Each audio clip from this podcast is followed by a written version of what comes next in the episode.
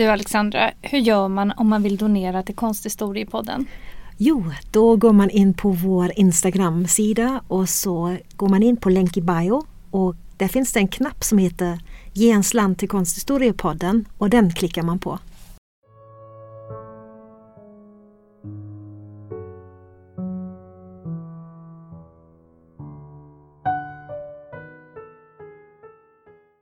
Hej och välkomna till Konsthistoriepodden, en populärvetenskaplig podd som under tio veckor släpps klockan 13 på måndagar. Vi pratar om historierna bakom konstnärerna och verken. Jag heter Alexandra Frid. Och jag heter Alexandra Härlitz och som vanligt hittar ni veckans bild på vårt Instagramkonto Konsthistoriepodden. Idag ska vi prata om Jan van Eycks Rolands Madonna som är 66 x 62 cm och finns på Louvren i Paris. Jan, eller Johannes van Eyck, har blivit en av de mest mytomspunna konstnärerna från sin tid och kanske genom hela konsthistorien. Inte minst på grund av det kända dubbelporträttet, också kallat Arnolfini-porträttet, som finns på The National Gallery i London. I Rolands Madonna visas en interiör i ett palats med en vy mot en stad som ligger längs en dal och en flod. Verkets beställare, Nicolas Roland, knäböjer med händerna i bön vid en bönepall inför Maria som håller fram Jesusbarnet. Jesusbarnet välsignar Roland med sin högra hand och håller ett riksäpple i den vänstra handen. En ängel med färgglada vingar som svävar till höger bakom Maria kröner henne. Målningen finns ju på Louvren i Paris nu för tiden men vi kan prata lite om proveniensen, alltså ägarhistoriken. Man kan säga att den flamländska konstens popularitet egentligen går tillbaka till det tidiga 1800-talet när man fick smak för de gamla mästarna. Louvren ägde på denna tid ingen av de flamländska mästarna men man insåg tidigt deras värde och köpte in verk när möjlighet gavs. När man tittar i förteckningen av Ludvig XIVs målerikabinett som upprättades 1683 hittar man bara ett enda verk av en flamländsk målare från 1400-talet.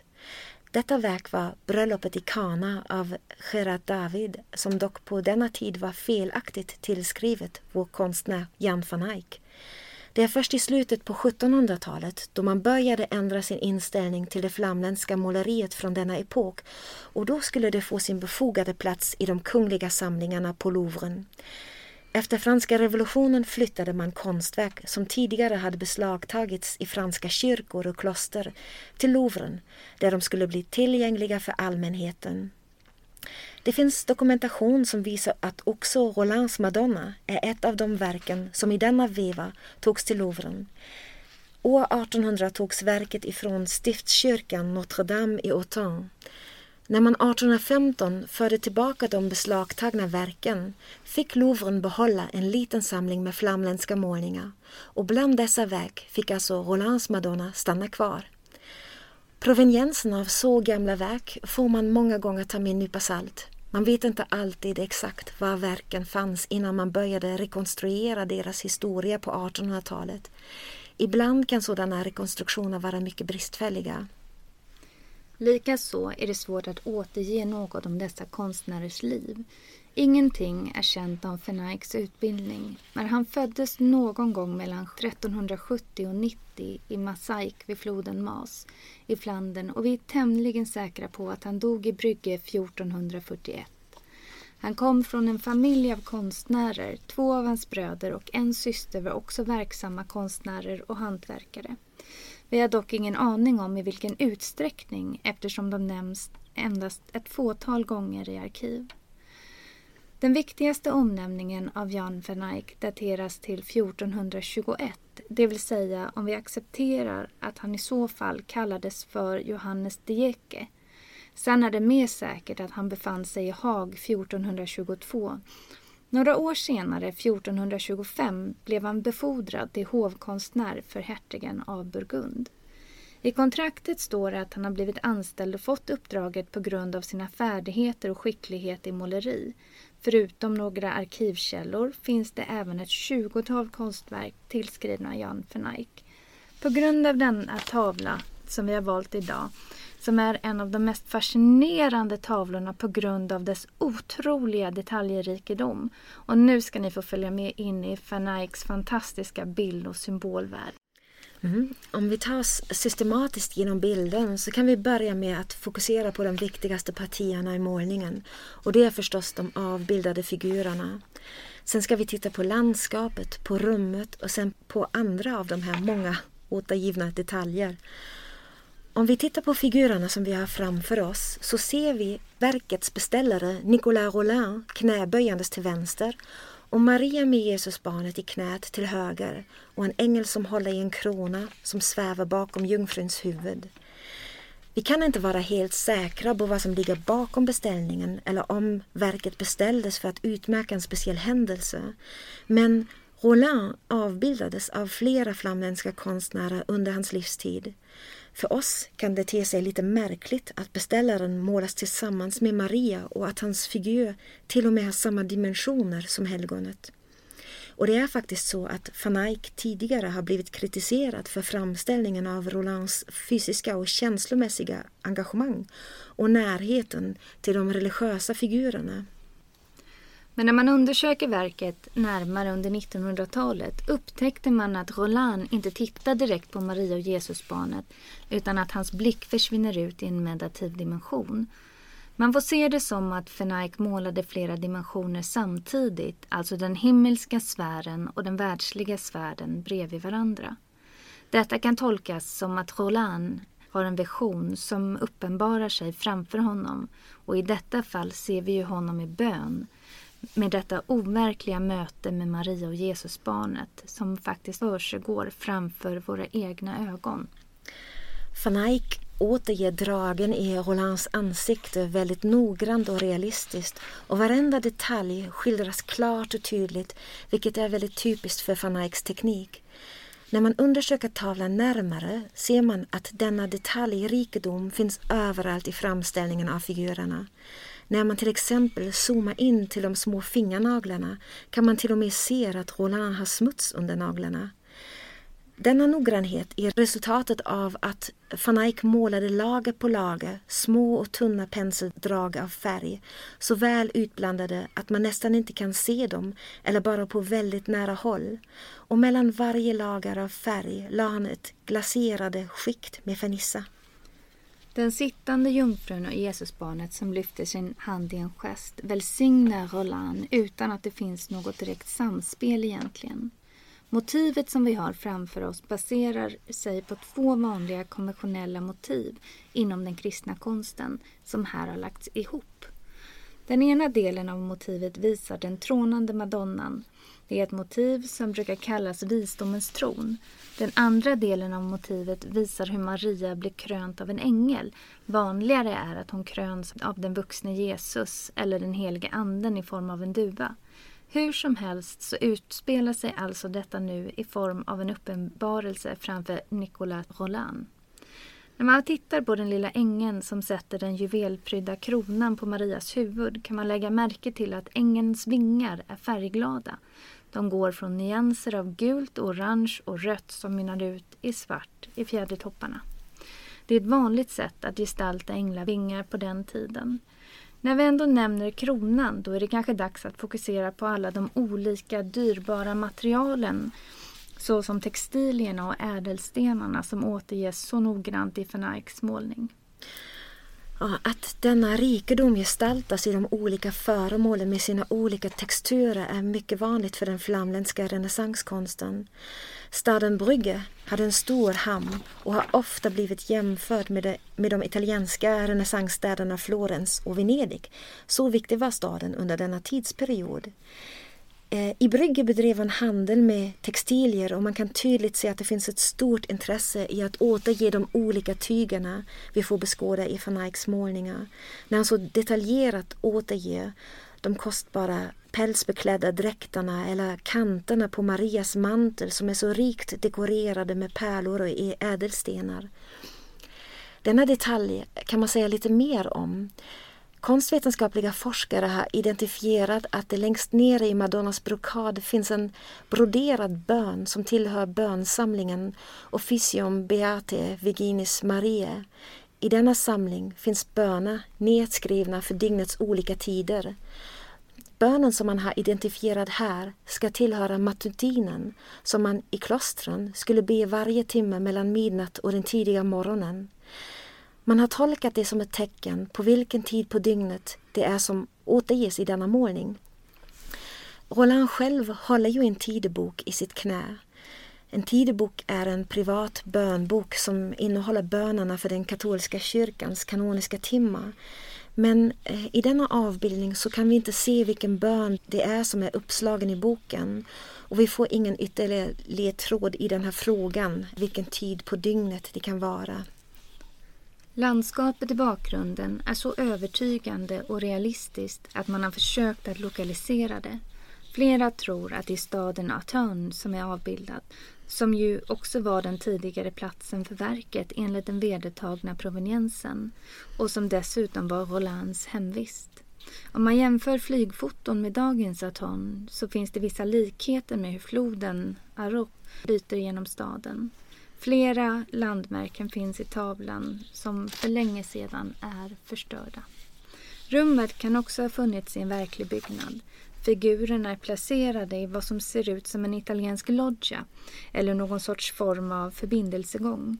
Vi ser kolonner med kapitäl som är utformade i olika typer av dyrbar marmorslag och som kröns av tre romanska rundbågar som dessutom är flankerade av tre romanska rundbågar på vardera sida.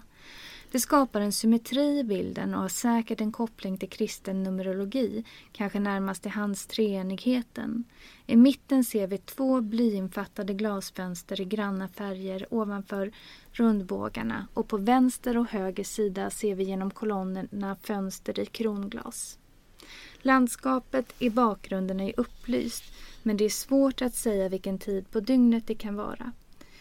Vid muren så ser man två mindre figurer som lutar sig mot murens kant och en av dem tittar ner mot floden och den andra i profil.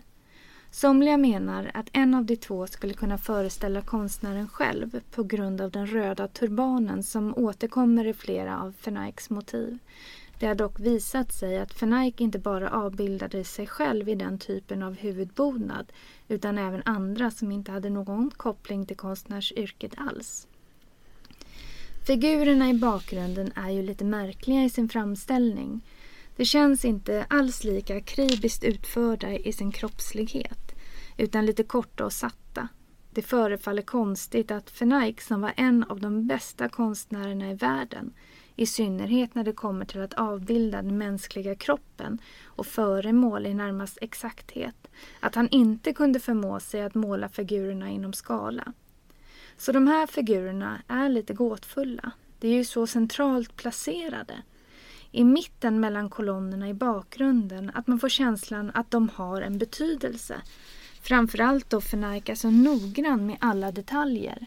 Men tyvärr så vet vi alltså inte vilka de föreställer eller varför de är avbildade där de är. Varför de är framställda så oproportionerligt.